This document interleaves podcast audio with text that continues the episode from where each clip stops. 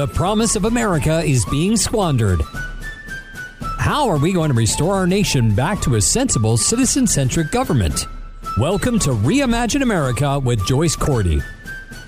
Joyce is a businesswoman, not a politician, and she's here to offer pragmatic, possible, and post partisan solutions for the 21st century.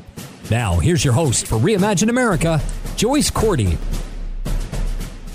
Well, we've had another week of listening to or hearing about the magical, mystical testing up ramp for COVID 19 testing for now on six weeks every day. Every day from the presidential briefing, we hear about the magical, mystical testing ramp up. But our ability to test potential COVID 19 victims is still inadequate to meet the challenge of this moment. The nation remains stuck at a capacity of about 150,000 tests a week. That was the floor announced by Vice President Pence on March 9th. And he promised us then a ramp from that baseline every week until we had reached 4 million tests per week right about now. Welcome to the Reimagine America Radio Hour. I'm a businesswoman, not a politician. I don't make problems, I try to solve them. And so I kind of remember vaguely that the president promised us during an early March visit to the CDC in Atlanta that anyone who wanted a test could get a test. And then he had a White House rose garden ceremony with a revelation that a Google subsidiary, actually, he said Google, but it is a Google su- subsidiary, was going to create a uh, simple application where you could just go in and put in your history and your symptoms, and it would tell you where to go and get a test. Anybody could get a test. Well, Verily's first county uh, where they tried to, uh, as they should, validate the program. In other words, first, you know, their first user user actual production user testing was here in the Santa Clara Valley. So when I got an email that told me Verily was up, I thought, well, I should go try. Well, I filled out all the, the little questions. I went down the little decision tree, and it told me at the end that I don't qualify. Well, that's kind of interesting because I thought Verily was the route to anybody who wanted a test could get a test. And I'm an anybody. I am theoretically also vulnerable but I guess I'm not vulnerable binarily. So here are the real live numbers. To date, we have tested 5.2 million Americans. That's out of a population which the census is going to confirm is somewhere between 330 and 340 million individuals. In other words, we have tested barely, if you want to round up 2% of the population. California, the largest state in the Union, a state with a population nearing 40 million souls, cannot test more than 16,000 people this current week, coming week, and it can only maintain that level if FEMA delivers the 99,000 specimen collection swabs that President Trump has promised to Governor Newsom on a telephone call. We will believe that those specimen swabs are here when we see them. The governor's hope is to be able to ramp up to test 60,000 citizens a week by the end of May. 60,000 citizens a week out of a population of 40 million souls. And that would be a success based on any other state's results. But that's a quarter of a million people a week out of a population of 40 million. It's going to take a long time to test everybody. So, California is correctly prioritizing its testing. Healthcare workers, first responders. And yes, now we are going to, in fact, test essential workers. Those are people who work in grocery stores, who deliver things to you, uh, who work in um, hardware stores, etc., uh, who have public contact every single day. And I think that that's a really good priority list if you have to ration your testing of 40 million souls to 60,000 a week.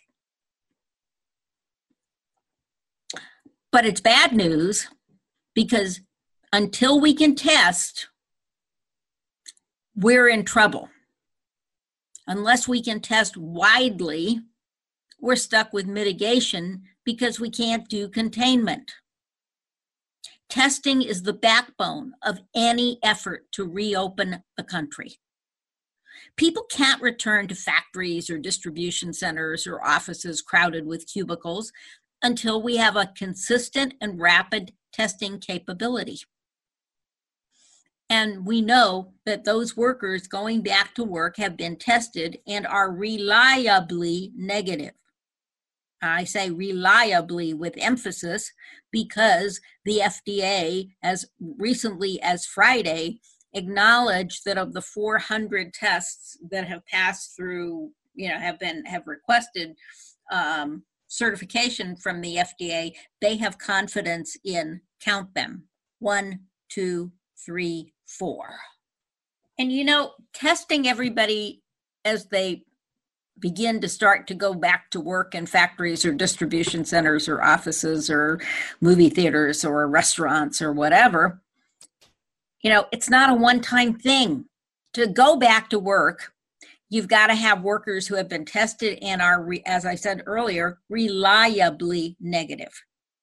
Have not do not have the, the illness for sure because we're using a well uh, approved fda test but that's not enough because those essential workers and those restaurant, beauty parlor, whatever, you know, manicure salon, retail store, etc.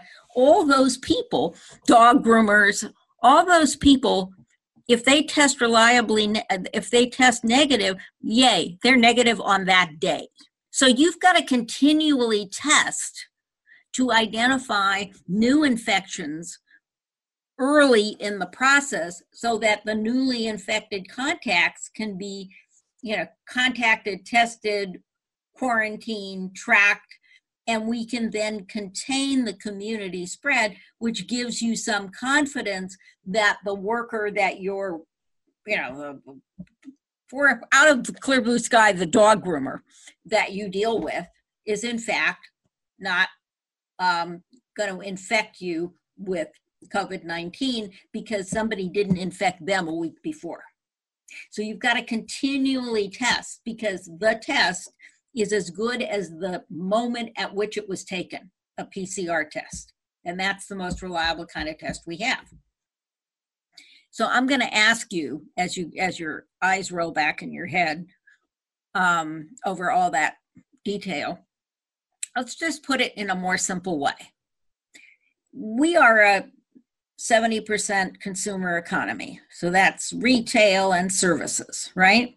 We, in 2017, our manufacturing sector became smaller than our service sector. Bad news, long term, different subject, different day. So here's the question that you have to answer for yourself in this testing dilemma. Would you feel comfortable going to a restaurant where the staff have not been tested and retested recently, recently within the next last couple days? Would you feel safe going to the hairdresser or the barber? Do you feel confident when you go to the grocery store today that those frontline workers are not asymptomatic carriers of COVID 19? We really don't know. And you know what else? This virus does not honor state barriers either. It doesn't recognize state boundaries at all. So I ask you, honestly, because you get to answer this question in your own the privacy of wherever you're listening to this podcast. Would you feel safe getting on an airplane today? Tomorrow? Next week?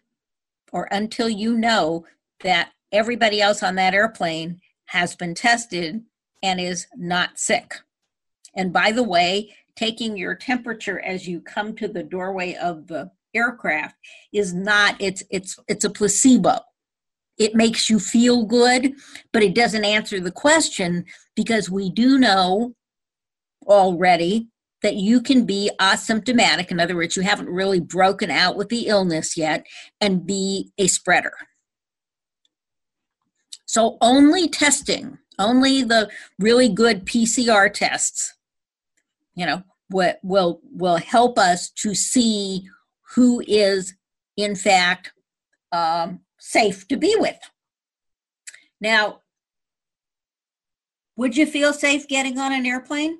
You know, I am a million mile flyer on United alone. I wouldn't get on an airplane now if you paid me.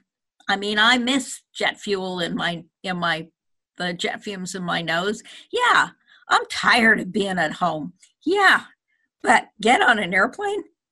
No. And United Airlines employees feel the same way.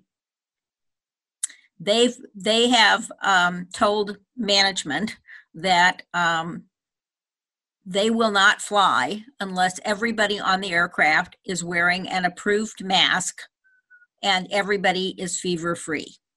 And again, I don't think having a temperature is an, is a enough of a safety feature until we better understand this disease. Let me ask you another question Would you, about traveling. Would you feel comfortable staying in a hotel where the housekeeping staff has not been regularly tested for possible contamination from a previous guest? I didn't trust hotel housekeeping before this crisis. I always travel with my handy little travel size cans of Lysol. And there are a lot of studies that support my sense of anxiety that were done in years past as well as what we are experiencing near term. I could go on and on with examples, but you get the idea.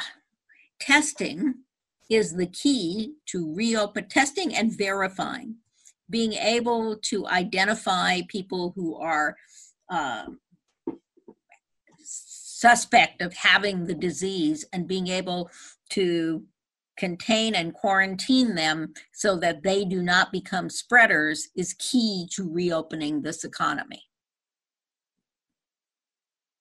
The nation's leading bankers told the president that during his first call of the White House Economic Task Force. They told him, and I'm going to paraphrase, that the economy cannot open without widespread and repeated testing because people will not feel safe. Bill Gates, in a Medium piece, has suggested that we need testing, and only when we reach a point, if we don't yet have a vaccine, only when we reach a point when we have a therapeutic that is 95% effective, will people feel safe going to a concert or a sporting event or uh, something of that nature where there's a crowd of people. That could be a very long time away. 18 months, they tell us, for a vaccine. They're hoping it will be less, but it could be 18. And even after you have a vaccine, you're going to have to continue to test to make sure there aren't any mutations that the vaccine doesn't cover. On the public health side of the question, Widespread testing is absolutely crucial to understanding where we are in the course of the epidemic. I mean, all of this social distancing, which um, stems from a 2007 study uh, done during the Bush administration as a result of the reading of Barry's book on the 1918 Spanish flu pandemic is the best tool that we have right now. Think about that. The thing that worked a century ago to begin to push the curve of infection down in the Spanish flu is exactly the same technique we are using right now. So we got to take advantage of what we know now that they didn't know 100 years ago. And what we know now is that widespread testing is absolutely crucial to understanding where we are in the course of this epidemic. And the early results of random serology testing, which is to find, you know, you've heard the concept herd, immunity as part of finding the solution. The early results of these serology tests that show whether or not you have antibodies, whether or not you've had the illness, um, and or not.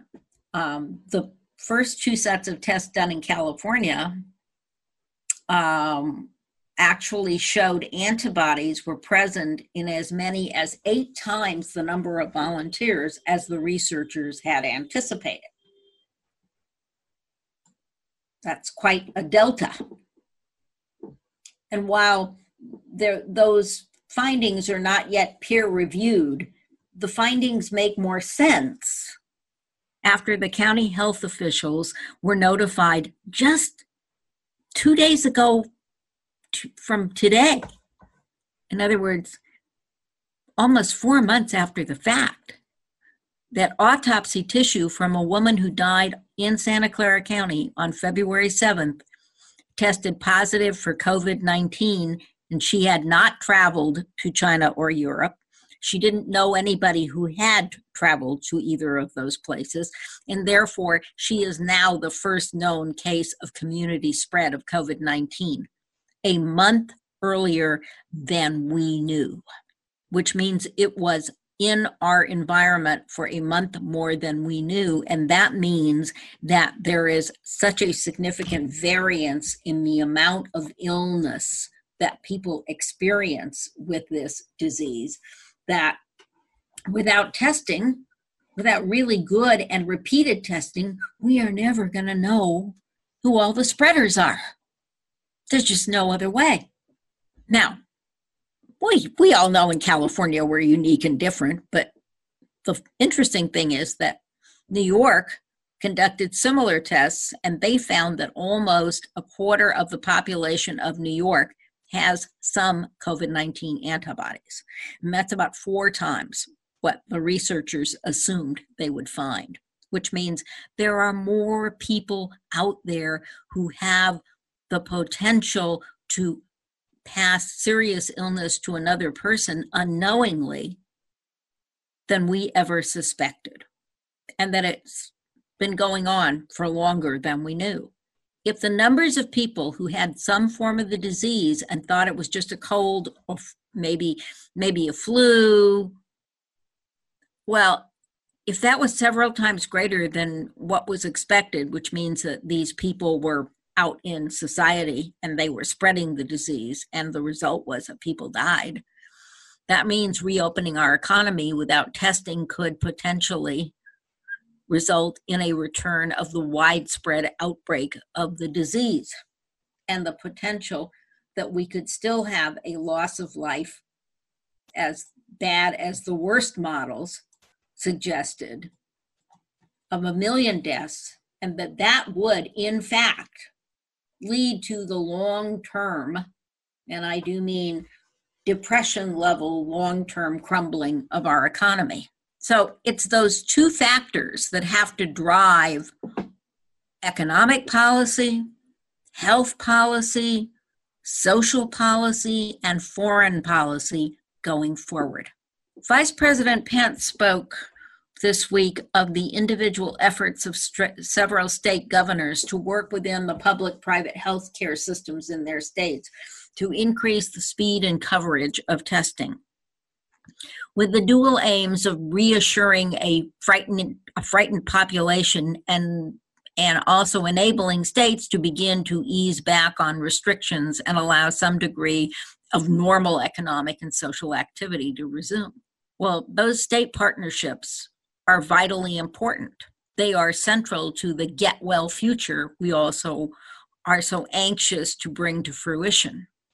But the states are constrained in several ways by the lack of a singular, focused national strategy to ramp up testing, to allow the country, not just a few scattered states, to reopen their economies, their schools, and other activities safely. For us here in California, who've been locked down the longest, not to fear people coming from Georgia or South Carolina or Florida or North Dakota or even Nevada across our very popular state border. We're a big tourism state. And until the federal until there is a effective national strategy the states are are constrained almost to the level of I, I i've been thinking about this for a couple of days almost to the level of the articles of confederation every man for himself so what are these governors faced with there are more than 400 tests on the market in the US today. There are at this point about um, 220 tests that the FDA is now evaluating uh, for special emergency use. And when they're moving at this speed, we know they're going to miss stuff. They know they're going to miss stuff. The question is whether or not the rapid evaluation of these various tests, again, they have they have found the FDA has found four tests but they're willing to stake their role and responsibility in American society on are effective. there are 220 asking for special emergency use permission. We don't know whether those test results from these fast, you know, produced tests from all over the world and God knows what laboratories, we don't know yet nor do, does the FDA have the time in emergency use situations to really understand how many false positives or negatives any one of those tests is going to give. Let's ask a question. If we had a national strategy, we could ask we could ask and answer the question, should we focus on those four reliable tests and, and do everything we can to expand our capability use those tests, or should we scatter our resources across hundreds of potential new tests, many of which are Chinese fakes? If somebody offers you a test over the internet for $19, don't take it. The FDA also says there are now over 70 potential therapeutics that are under investigation and another 220 clamoring to get in the door. Now, that's good news that one of them may work. It's bad news that the FDA is under so much pressure and has so little time to validate their effectiveness. It's like a do no harm strategy, not a hey, this is really good strategy. So I ask you the question without a national strategy, without a vision, goal, and metrics to evaluate it against. How is the FDA, along with the CDC, the Centers for Disease Control, and the National Institutes of Health, the NIH, how are they going to be able to effectively review the efficacy and safety of any of these potentially game changing therapeutics in the COVID 19 battle while the same people are chasing countless mostly useless useless tests. And it's churning. You know the tests are churning. The epidemic is churning. Everything is churning. It's like a chipmunk on a wheel. There is no way that in a scattershot manner the fda can tell you yes this new test this new therapeutic is going to work. What we need is a single science based strategy executed by one responsible person, one person who has skills in public health and in medicine, one person in charge of creating and seeing to the execution of a strategy that person freed from political interference. That's what this country needs.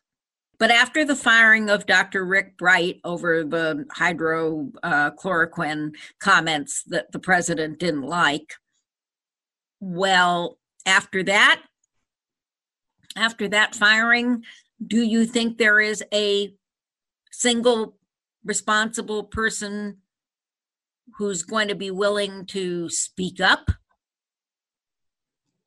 Well, only if only if that person believes that their presence or absence doesn't make a difference to public health. And that's the problem that Dr. Uh, Birx finds herself in all too often. That she believes her presence serves the public good. And because of that, she's careful not to always say what's on her mind. Now, that situation may change, but if it does, things could get even worse. Thus, we must turn to Dr. Birx's testing capacity dog and pony show at last Monday's White House briefing. What a complete, total waste of time and resources. And she knew it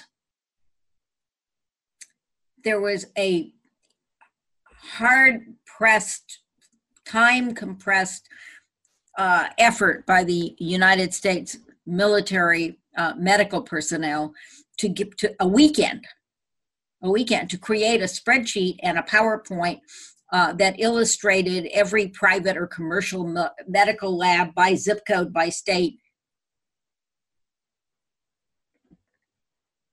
I have to pause I have to steeple my hands. I want to scream. sorry, was that something you're actually doing, or is that part of your show?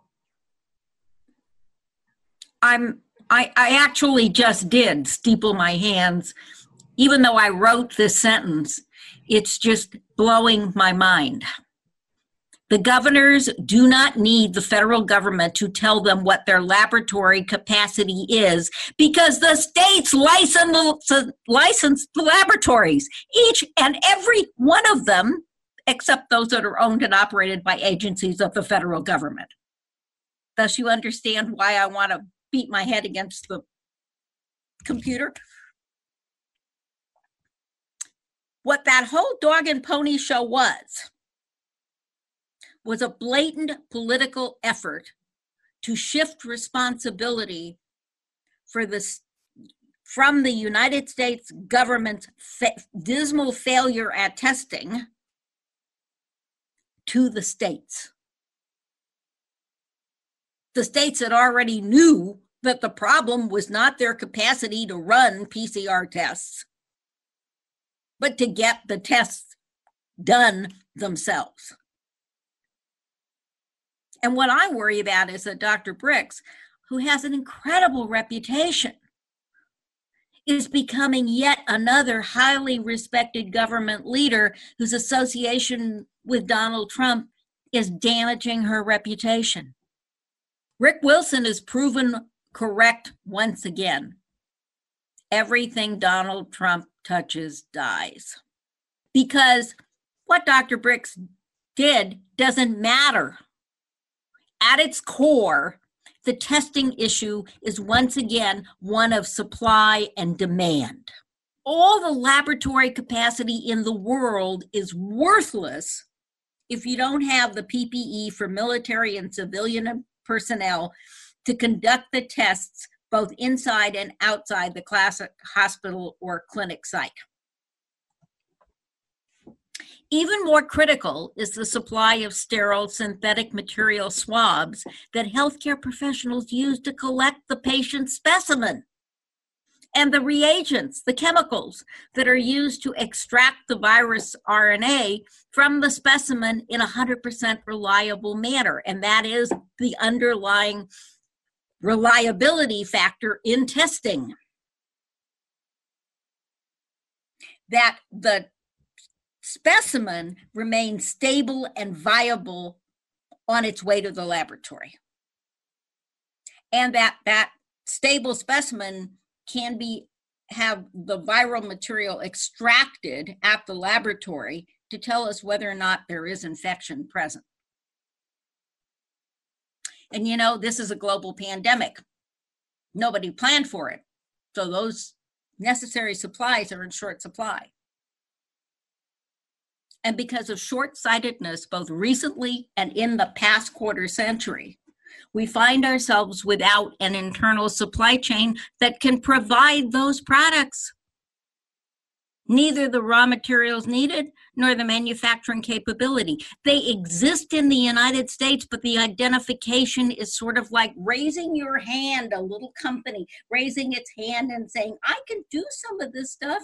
Just help me a little bit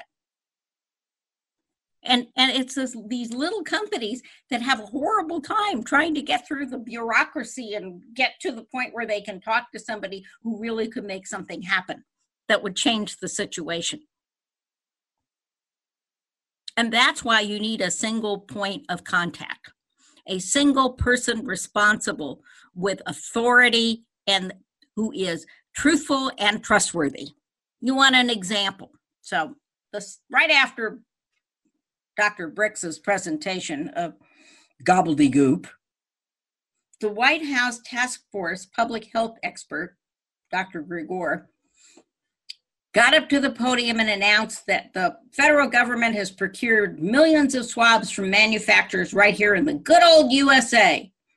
Companies that didn't need to be compelled, they had stepped forward voluntarily. In other words, they had figured out some way to get to the top of the of the food chain raising their hand, you know, waving the flag, or because they were Massachusetts, calling the governor's office and getting Stanley McChrystal involved. Yes, General McChrystal is running Massachusetts response. You know, they they said, you know, we could change over our current, you know, we could add a current law, a new, new line we could change over, but but we need some help with the costs of changing over. And that sounded like just a miracle a, just a miracle. Yes, we were going to have this new source of millions of these all important, it all starts with swabs. And with a magic wave of his wand, Dr. Giroir put the onus to deliver test results back on the states. But it isn't that easy, folks. Next came a young whippersnapper who looked like one of Jared's cronies, promising millions of swabs had been procured from unnamed factory in Massachusetts that needs to add this manufacturing line and an unnamed factory in Ohio that could change over from making Q-tips made of cotton to the synthetic that we don't have enough of, a third factory that will add a third shift to their existing workforce to make more of these medically certified devices. Ooh, did I just add a point of complexity in this process? That these swabs have to be medically cert- certified by the FDA as as ethical and sterile. And so it would be truly, truly magical, mystical indeed miraculous if those swabs were to appear so that the ramp to testing could be so steep that it would test everyone, millions of people per week. The 30 million per week that Harvard's Rockefeller Institute predicts that in six months from now we will still need to be doing ongoing and repetitive. But then we got down to the details. The factory in Massachusetts has not yet submitted a white paper to FEMA that describes how, when, where, and with what it's going to get this new manufacturing capability built, staff tested, and certified. The same is true for the second factory in Ohio. And the third factory had, would, would have to hire additional personnel and train them to staff this additional shift. And make sure that none of those new factory workers test positive for COVID 19. So it's not surprising that the day after this presentation, the government kind of went back to, well, it's up to the states. I mean, testing, it's up to the states to ramp up their testing. But the bottom line is that the states, uh, left to their own devices, have to compete with one another to grab from the market the swabs that are available. Not to mention that we don't even make those reagents in the United States anymore. And so, what we learned on Tuesday, as they were walking it back, is that this talk about millions of new swabs having been procured inside the United States is just happy talk. We are an indeterminate period away from a comprehensive, reliable national ability to test, track, trace, and contain COVID 19. And you know what? That comprehensive, reliable national ability to test, track, trace, and contain COVID 19,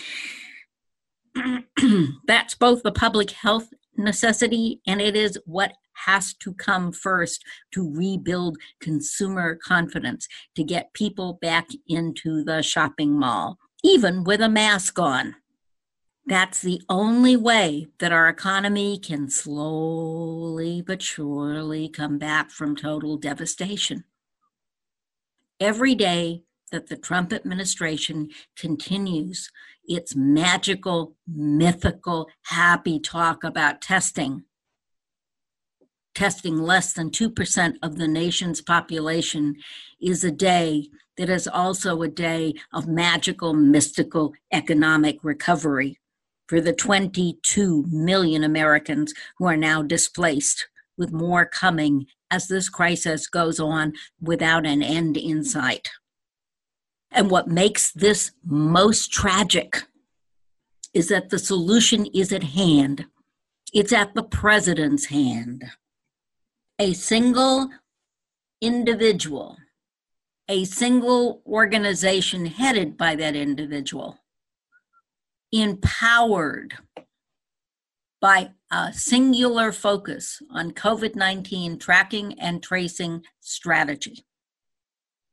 The development of that strategy, and then a plan to execute that strategy that identifies and builds out the capacity we need a capacity which we will need into the foreseeable future. And I don't mean 18 months, I mean now on. That plan must also explain how you're going to distribute supplies to the states and not gouge the states. How you're going to deploy experienced manpower power to areas that are underserved and to the hotspots that will inevitably occur. Without those again being individuals in hospitals that are not heavily impacted raising their hands and saying hey over here. We need an organization headed by a single empowered person whose total focus is on fixing this testing issue making it seamless making it american efficient and doing it with complete focus and without political interference. And until we get that, any other approach is just so much more tragic fairy dust.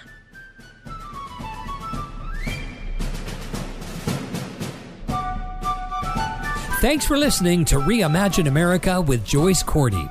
You can learn more at reimagineamerica.org. Got a comment or an idea for a future show? Email Joyce at reimagineamerica.org or find her on Twitter at Joyce Cordy or at Reimagine Radio. Take a minute now and go to reimagineamerica.org. Join the forum. We'd love to hear your thoughts. If you love the podcast, donate and tell others. You can invite Joyce to speak at your next meeting or conference through reimagineamerica.org. And finally, don't forget to subscribe to this podcast at ricochet.com or c-suitenetwork.com. That's c-suitenetwork.com. Together, we really can reimagine America. This podcast is a part of the C Suite Radio Network. For more top business podcasts, visit c-suiteradio.com.